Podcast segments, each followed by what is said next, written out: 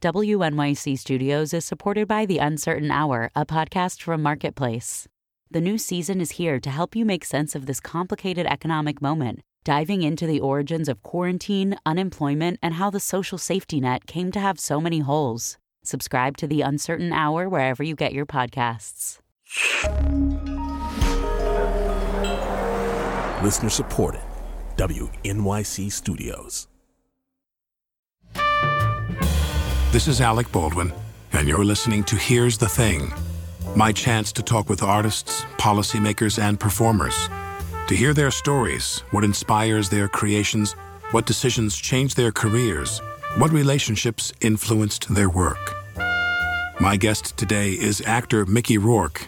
And if you're a millennial who's binging on Orange is the New Black and you haven't seen him in The Pope of Greenwich Village or Diner, I suggest you do.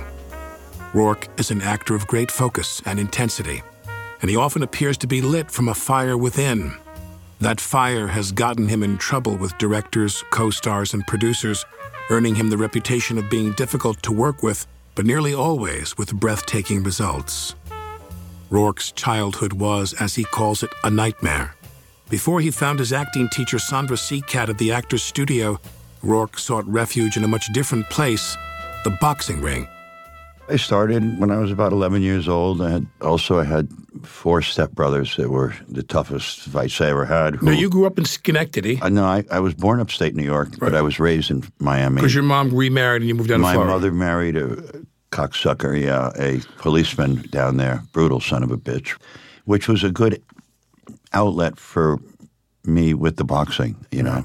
And we we grew up uh, in Liberty City, which was the black section of town, and uh, you either were a really fast runner or you had to fight. We actually were in a, in a neighborhood where you had to ride to school in a pack, or else you'd get your bike taken from you. And I remember days where I was riding my bicycle alone to school, and then there's four guys, five guys, whatever, you know, waiting for me to cross Seventh Avenue and I would go hide in the gas station until they left because I didn't want to get beat up or my bicycle taken from me. Like Tyson. Yeah, absolutely. Bullied when he was a kid. He talked about. yeah, you know, yeah, I was I was chicken shit. All my all my stepbrothers could kick the shit out of me. The ones that were younger, the ones that were older. And you have a full brother and a full sister. My yeah, my full brother passed away about eight years ago. Yeah, mm. um, he never got into Joey. Never got never got into the boxing. He. Uh, he was in the marijuana business. He was very quiet. Uh, I think because of what had happened growing up, he he couldn't. Uh, I fought, and he got he got quiet and couldn't. He didn't trust anybody, and he was very shut uh, down. Shut down, and he could only sort of communicate in the outlaw world of part of society. Is and, your mom still alive? Um, she is, but when my brother died in my arms, I could never speak to her again because I blamed Joe being antisocial and, and uh, to be able to function on her because she allowed certain stuff to happen. She just turned her back to it, you know. So boxing is something you did with a kid. You had, you had a record. You you know you you you won a lot of fights. I won a lot of amateur fights. I was undefeated as an amateur. Uh, so when you jump up to New York right. to go study with Sandra Seacat, correct? Yeah, yes. And you're going to start doing the acting thing. What happened? Why? Um, I had gotten a, I had gotten a, two concussions in a row, and I think I was in a, I don't know, I was about 16 or 17, and um, the doctors told me to take a year off, to not have any contact and there was a kid in my class in my school who was going doing acting, and you know, and he asked me to do a play, and I, I, I had no idea, and uh, so he talked me into doing this play, and I thought oh, this is better than getting up at five in the morning and right. running the La Gorce Country Club where Ali would get up and run every day, and uh, you know, back then it was it was a ritual to, to, you know to do your road work before the sun came up, and and uh, you know, this acting thing I thought was a lot easier than the grind at the gym. And I was very undisciplined uh, young man. And uh, I had a tr- I had trouble just listening to anybody. And um, did you listen to Seacat? I listened to her, but I, I, I didn't. I wasn't able to listen to my boxing trainers. And uh, Why did you listen to her? Why did I listen to Sandra? Yeah, what was it about that? You know, I said to myself, I'm going to give myself five years to see if this acting thing is any good. Uh, I said the same thing. I said I would give myself one year. Yeah, so I was living at the time at this welfare hotel down on uh, Eighth Street, and there was a there was an old man behind the desk who was a big theater buff, and he would give me books to read. I had no idea who Marlon Brando was or Tennessee uh, Williams. Tennessee Williams. You know, I knew who Beau Jack was, Sonny Liston, Emil Griffith, you know, Roberto Duran, James Dean. I didn't know who the fuck he was. So it was like he would. you weren't me- a, you weren't a movie goer. no, not at all. You weren't a movie watcher. No. And I was working construction at the time. I had a, on a I, I worked on a construction crew on a jackhammer, and I remember after work one day I had my jeans on. I think I only had two pairs of jeans and three black T-shirts, and I showed up at the hotel, and this elderly man, who older man who worked at, behind the desk, Carl, he was all done up like, you know, all really dressed up, and I. He says, "We're going to the theater," and I said, "Okay, let's go." He goes, "You can't go to the theater like that." Yes. you know, I had the dirty jeans and the just from my construction job. Put on some proper clothes. I didn't have any proper clothes. He dressed me. He dressed me up, and uh, he actually died this year at hundred. You know, he kept we've kept we've kept in touch, and he was hundred years old. Carl Montgomery. So you go, you go to the theater with him. I went to the theater and saw a play with him. It was Ralph Richardson and John Gielgud. Uh-huh. It was okay, and you know, it was.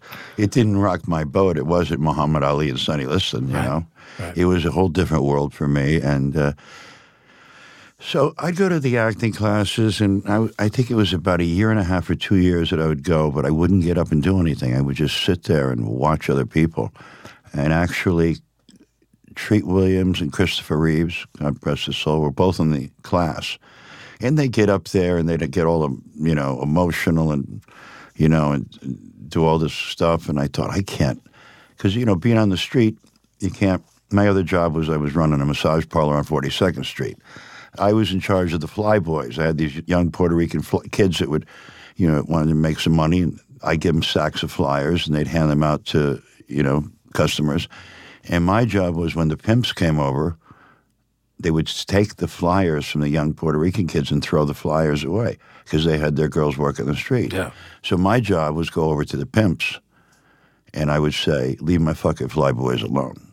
And if they didn't get it, I'd open my coat and show them the shit. And they got the message. Wow. So, was the know- work you were doing. Well, it was weird because You that got off I'm- the jackhammer. I'm doing, yeah, right. You got into a different jackhammer. yes, the street life and then acting class clashed so it was so it was because I had to keep you got to keep a certain face on the street and to go into acting class and become vulnerable Right. it was hard for me to uh, But you auditioned for the studio, yeah and they let you in very quickly.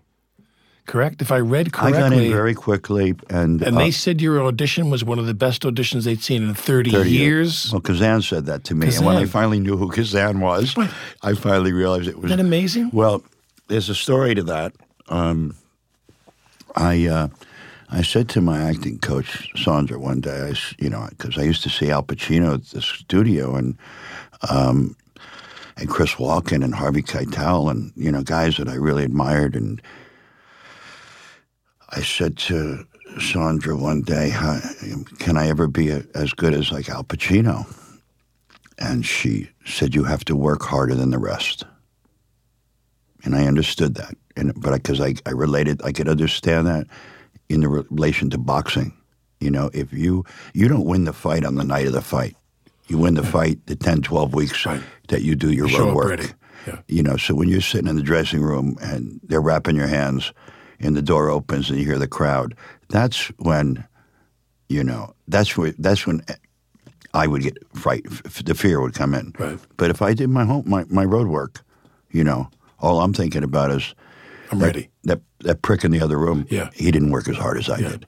So with the acting, I I would literally go there after my jobs, late at night. I she I got a hold of a key to the studio, and I would walk in there. What I would do is there was a bum on the street. Uh, I forgot his name, uh, but I would pay him like five dollars to read lines with me. He could hardly read, but I'd buy him a big giant bottle of beer. And he would, as good as he could read, he would read the other lines. And I would, when you're in the actor's studio at night, like around 1, 2 in the morning, and 12 at night, you know, and you start thinking about, you know, who's been there before you, who's walked on that floor before you. You know, it's it's it's a it's a it's a it was a really beautiful feeling. It's mind blowing. It was mind blowing, and to be there all at night, and I was there every fucking night, and I would work, and I'd work harder, and I'd work harder. And then did you eventually you got up in front of people? Eventually, I got up in front of people in the How'd seat. that feel? It was okay because Sandra knew my background from fighting, and she also knew that I had a I had a tremendous amount of guilt for quitting the boxing. That you walked away. I felt like a coward that I quit. Yeah, and she had me do. You know, it was a, a Stanislavski method type of acting, of course, and she had me do a uh, sense memory of me in a place that I love to be. And what I was doing was lacing up my boxing shoes. And I remember because Ali was at the gym at the same time, and Jimmy Ellis and Jerry Quarry, Oscar Bonavena, all the great ones, you know. And I remember I had gotten these white boxing shoes that were the same ones that Ali had. And so when I did my sense memory and and then I had this monologue that she had me do, and I was lacing up the shoes, and it just everything kind of just I I cracked, and it was like, and she had me she she went say the lines, and it was, and then I understood what the work is and how to make it personal and how to tap into an emotion, and then be able to to, to use it. In, In a, the in a scene, in, in the work. So here's but but what's interesting to me is when you show up in films and you come across as very vulnerable and very tender. You know, you're a handsome leading man. The the first movie that you star in is what? Pope of Greenwich Village? Diner, Papa Greenwich Village. D- d- Diner, which is an was the- ensemble. The, nine and a half weeks Right, no, I deal. I remember that girl who's in that movie with what's her name again? I remember her, the blonde. The blonde Georgia. chick with the big the blonde lips. from Yeah, the, the the- blonde from Georgia. Uh, yeah, there you go. yeah. Um, so, Pope of Greenwich Village is probably your first starring role, correct? Not an ensemble. Yeah, and it happens to be my favorite movie that I've ever made. Now, why? How can you say that? I think because Eric Roberts is probably him and him, De Niro, and Chris Walken, the best three actors I've ever worked with. Right. and Eric was on fire at the time. He'd just come off King of the Gypsies, and and he was the hottest actor Yeah. in the on the planet. Yeah. And it's it, I, to me, it's a shame that he doesn't work more now. Right. Um, and he was, I had to be on my toes with Eric. Eric is a is a great actor, and uh, I'll say that to the day I go to my grave. But when you come onto the set of a film early on, did you rely on directors to help you at all? Did they help you? Um, well, Levinson was a first time director at the time, you know. Um, he was more of a writer. Where I was really happy was working with uh, Coppola on Rumblefish, and, and then I did three movies with Cimino. And then, I, you know, of course, the movie with Adrian Lyne, and those three were real actor directors. How, how did Cimino help you? He was so well prepared. He does an enormous amount of pre-production and research himself. And when I did Year of the Dragon with Ch- with I was playing a, uh, a cop, and uh, he actually made me meet the real Stanley White, and uh, he made me, he he ordered me to. I had to. Back then, they didn't have cell phones; they had beepers, and the real Stanley White was a homicide cop. And so he gave me this beeper, and every night that there was a homicide, I had to go. And the, I went on 38 homicides with him. And the first three or four, it was terrifying for me. I mean, I just didn't want to see a dead body, you know. And then after like the fourth or fifth one, it was nothing. Yeah, it's interesting. Yeah. Um, the only thing that really stuck with me that was to this day that was terrifying was he made me go to an autopsy, and uh, I never been to a, a that kind of place before. But you don't forget it once you've gone inside. And he wanted me to uh, really sink into this. This this is, this was one badass cop, and I you know Stanley and I to this day are really close, and uh, he's just this tattooed, muscled, you know, cop that did two tours in Vietnam and uh, really intelligent. And um, I went out with him for three months, you know, before we did the movie. So when I walked over to a dead body, I knew, you know, you you look for def- the defensive wounds on the hands. You look at the you can look at the gums and tell how long the person's been be- dead. Uh, you look at the different colored blood that's on the ground, and if it's a darker red, that means it hit like a, a liver, a lung, or a heart. So Cimino was he picked out every thread of clothes I wore, and I usually don't let anybody do that. But Why he, did you trust him? Why? You just liked him. because I respected him. Yeah. You I just connected respected to what him. he absolutely. Same thing with Coppola uh, and with Adrian Lyne.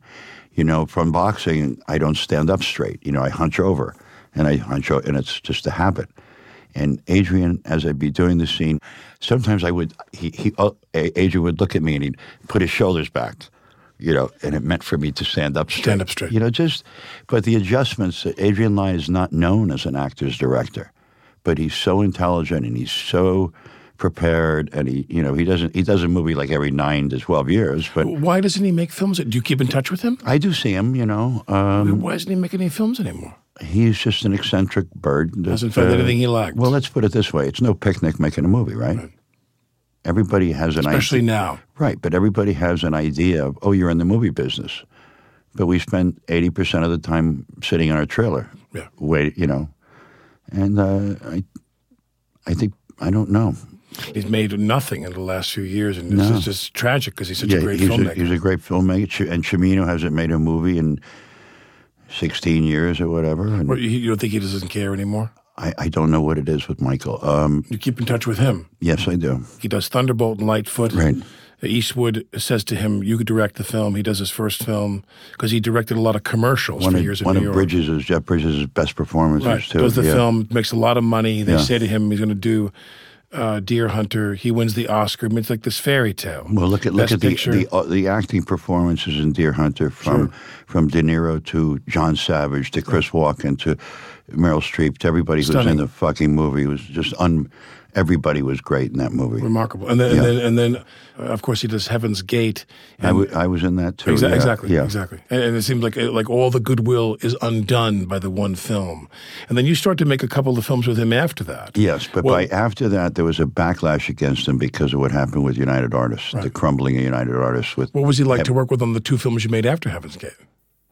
Um, I did Desperate Hours with him with Anthony. With Tony. What's his name? Uh, Hopkins. Yeah. Uh,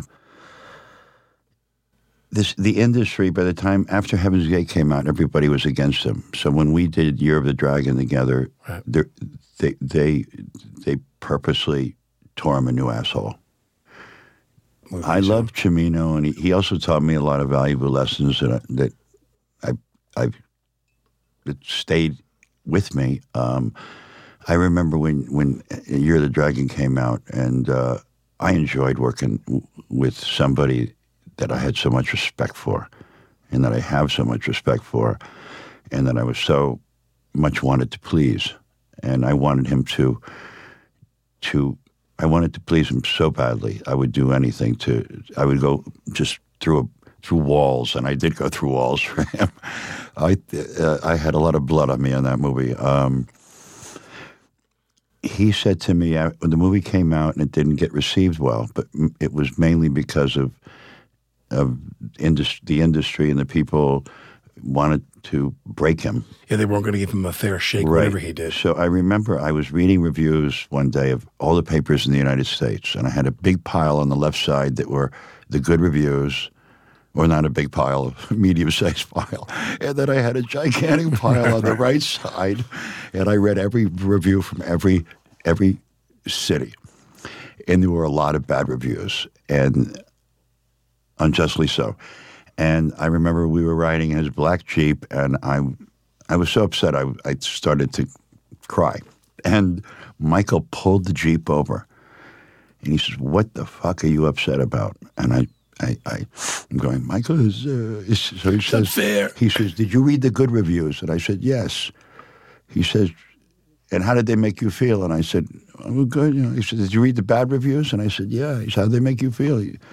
And I said, well, that's what I'm talking. And he says, listen. He said, do you know those people that wrote those reviews? And I said, no. And he says, I don't know them either. He says, what do you care about what someone thinks or writes about you that you don't know? And he says, if you can't handle reading the bad ones, don't read the good ones either.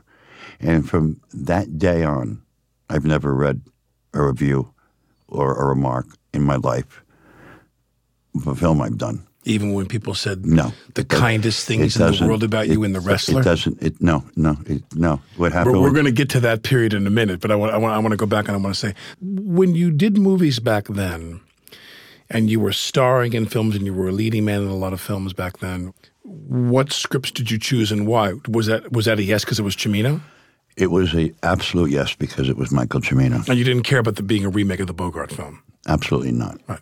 No. Didn't, didn't intimidate you at No, all. no. I would do anything with Michael Cimino. So it was all about Michael. it's the same thing with Francis Coppola, or it's the same thing with Adrian Lyne. And when, and when time goes on, d- did you feel, maybe you didn't, but I'm wondering, did you feel that there was a place that the business wanted you to be in, that they wanted you to occupy, and you started to get uncomfortable with having to play? I got uncomfortable when I realized, uh, well, the two things happened. I tried to, I, I looked at like Al Pacino's career, and I, I admired and respect the fact that Al never really sold out, and he's always stuck to doing the best work and and with with respect and dignity that he could do. And I, at the time, I was had my agency or whatever it was wanted me to live in Los Angeles, which I spit on. Not the agency, Los Angeles. I, I just hate it there. And um, I, w- I used to sit for a year, two or three, and wait for like the right script or wait for Cimino. And um, nothing fell on my plate. And because once again, I did another movie after all those movies, Pope of Greenwich Village with, with Eric, and they, you know, that guy. There was a change at MGM at the time, and a new regime came in, so they didn't really want to promote the film, and um, so it was a little bit of a dry run for me, and there was no work coming in because I was waiting for you know Cimino or Adrian or Coppola, and it didn't happen. So What film- did happen? what happened was this piece of shit fell on my plate and they offered me a boatload of money. And like a whore, I took the four million or whatever it was and bought a big fucking Elvis Presley house that I couldn't afford. And uh, I remember doing this film and hating myself every day. I, I'm, I'm talking about hating going to work. And it, it just, I couldn't keep a lid on shit. And I, I You acted out. I acted out. Yeah, I, I there was a lot of rage inside of me, you know, and I and I was mad at myself, and I was uh, and the director couldn't he couldn't direct traffic, you know, and uh, I mean Don Johnson used to tell him where to put the camera, and he'd put the camera there. I think I'm aware of what movie you're talking about. Yeah, and I My brother like- Daniel was in that movie. Yeah, uh, um, Harley Davidson and the Marlboro Yeah, Man. yeah, yeah, yeah. yeah. which blows my mind to this day is uh, I, I, I was working on this little documentary thing or whatever with Bob Dylan. And Bob says, Mickey, uh, Harley Davidson, The Marlboro Man is my favorite movie. And I go, oh, here's, the, here's the most interesting man I've ever met in my life. And that's his favorite movie. And that blew my mind. Um, but that, I ended up losing the house to the bank. But uh, I even I can't even drive by it. Um, I think it was a four million dollar house. I put 2 million down cash, and then put 2 million into renovating it, and then I couldn't. In make the- LA? yeah, I couldn't make the payments, so it all started to crumble by then, and uh, women became my thing, and uh, you know, just living. Listen, I mean, I, I tell people all the time. So this is the mistake that I made. I said I got hooked on money. Your Harley Davidson and the Marlboro Yeah, Man. yeah. I did about eight of those. Right. So for the money, I did it for the money. That was sort of the end of my love affair with acting. Was Harley Davidson and the Marlboro Man. Mickey Rourke took a long time off from the business. And when he returned, he played almost exclusively supporting characters until director Darren Aronofsky offered him the starring role in a film about the redemption of an ex professional wrestler. Rourke wasn't sure about the script, but Aronofsky allowed him to rewrite his part. More about The Wrestler, for which Rourke received an Oscar nomination and won the Best Actor Golden Globe and the BAFTA Award, coming up. Listen to our Here's the Thing archives, where Dustin Hoffman describes what he was doing before he got cast in The Graduate. I'd been just starting to get somewhere off Broadway, doing, you know, my own style of stuff. A hunchback German gay guy with a limp, you know. Take a listen at here'sthething.org.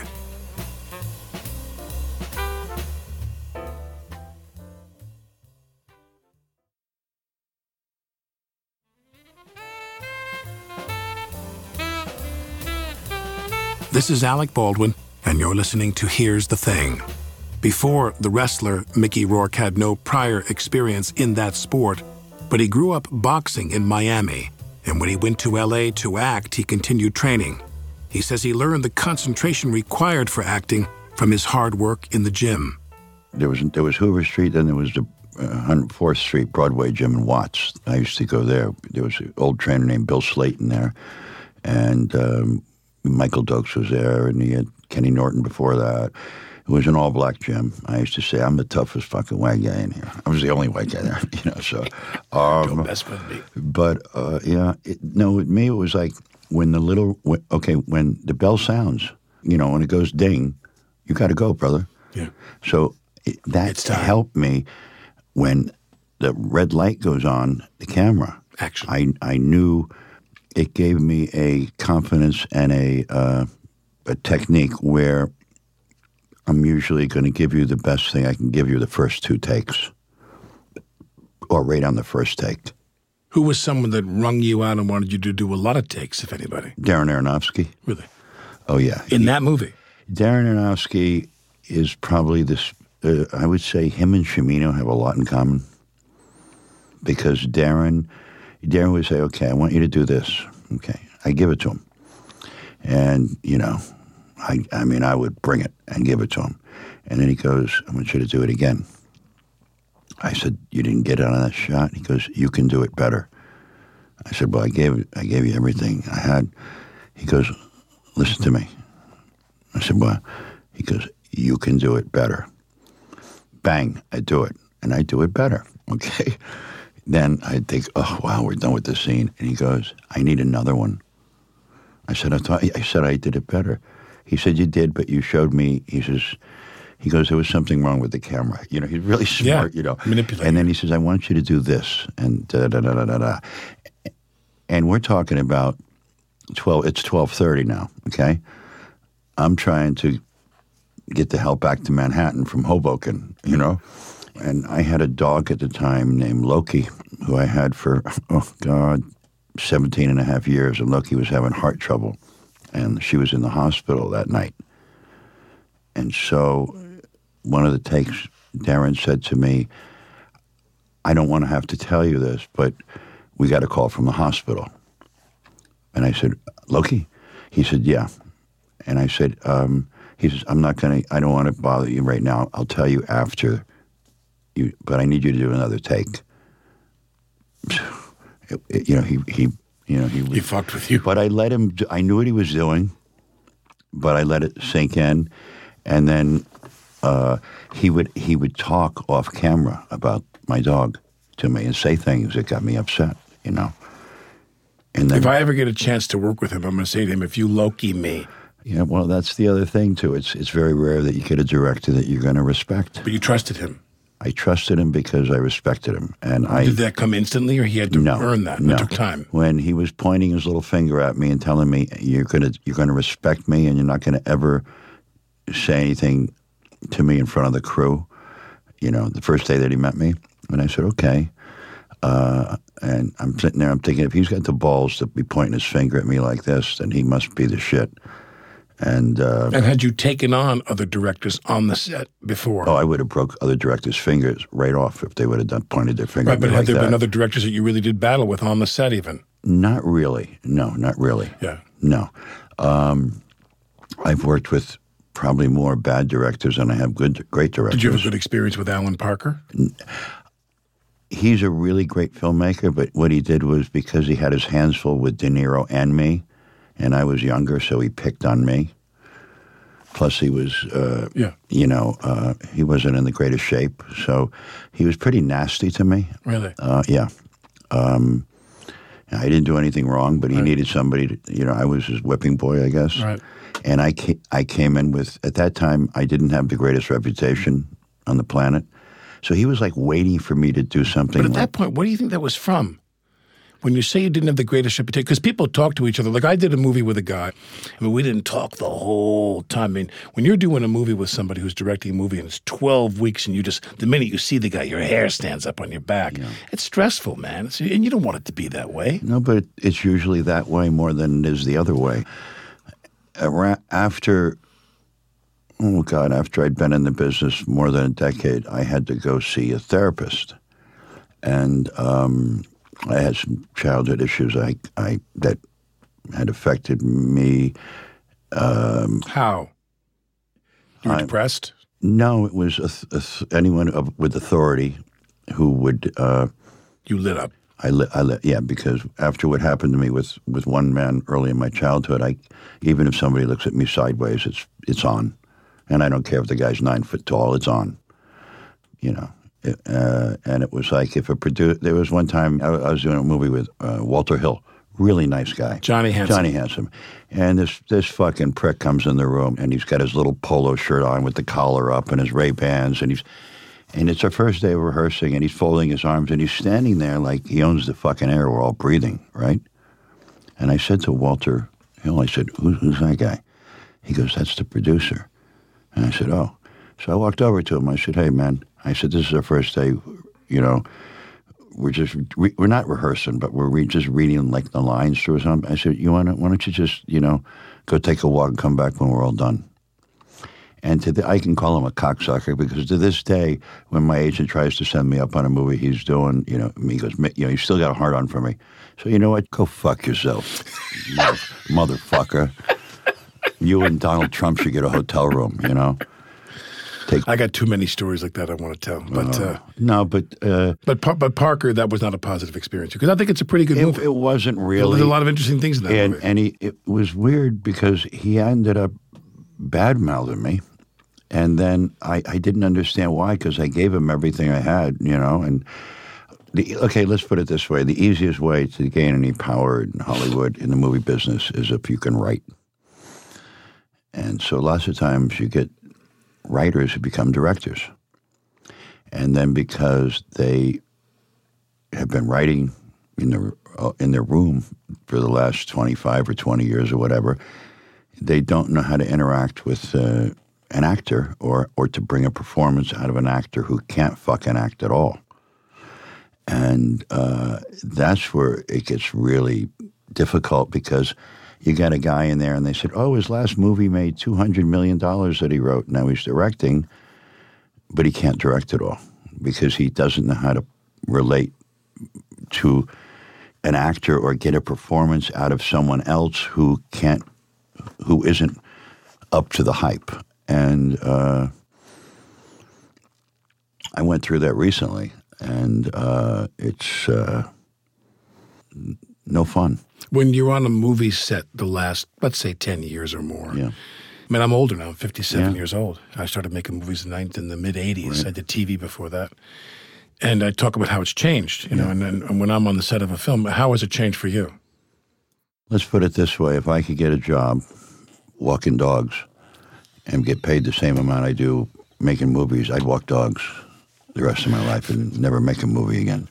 I love my wife more than anything. I love my wife and my kids more than. But I said if I'd met these two dogs before I met you, we wouldn't be married, man. Right. Well, you I'd know, have I'd have my two. No, I mean the movie business changed has changed a lot to the point where it's just, uh, you know, um, I'm not going to go into any bitching and griping and gro- you know, groaning about things just because I'm not going to do that. Yeah. Now, but um, it's just it's not what I it was or what I, I I would hope that it would be. It's no, I mean, they're doing a lot of action hero movies and, and really silly comedies, and so um, somebody told me the other day they're doing better shit on TV than they are in the films. You, never know? do a TV show.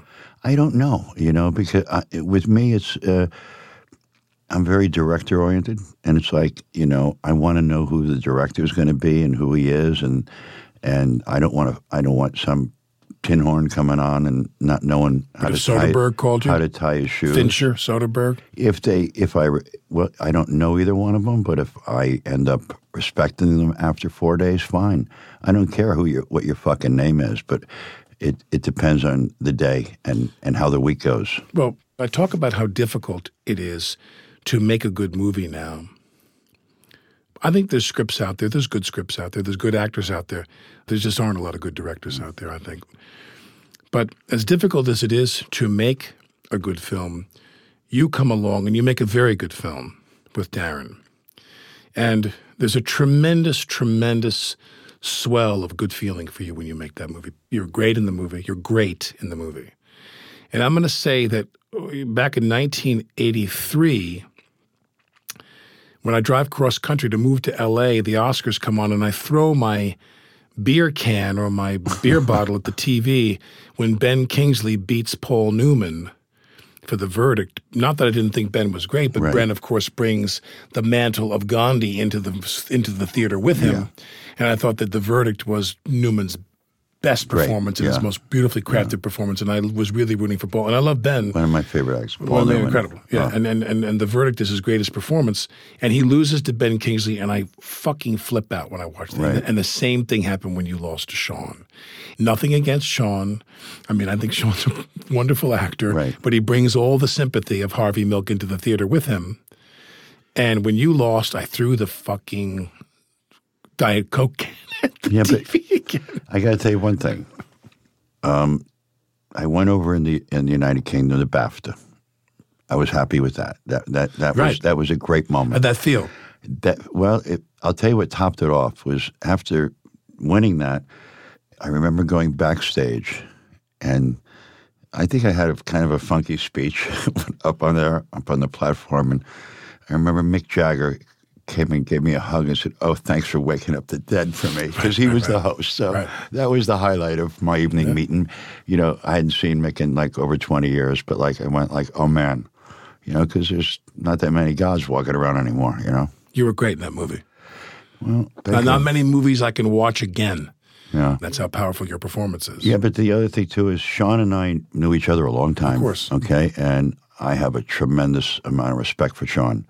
And if I'm going to like not get something, and they're go- if they're going to give it to somebody It might as else, well let it be Sean Penn because uh, I got to say this. You know, he's going through some shit right now. Yeah. But as an actor, you you look, you got to look at the big picture.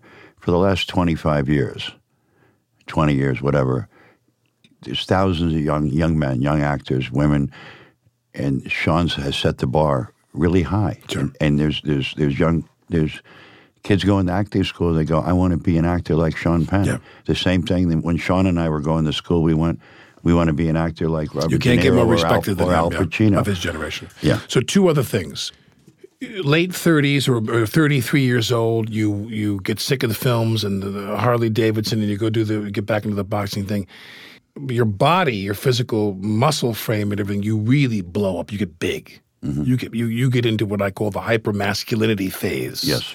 The energy you channeled in your work as an actor did it all just compounding into that. You thought I'm going to just get, make myself big.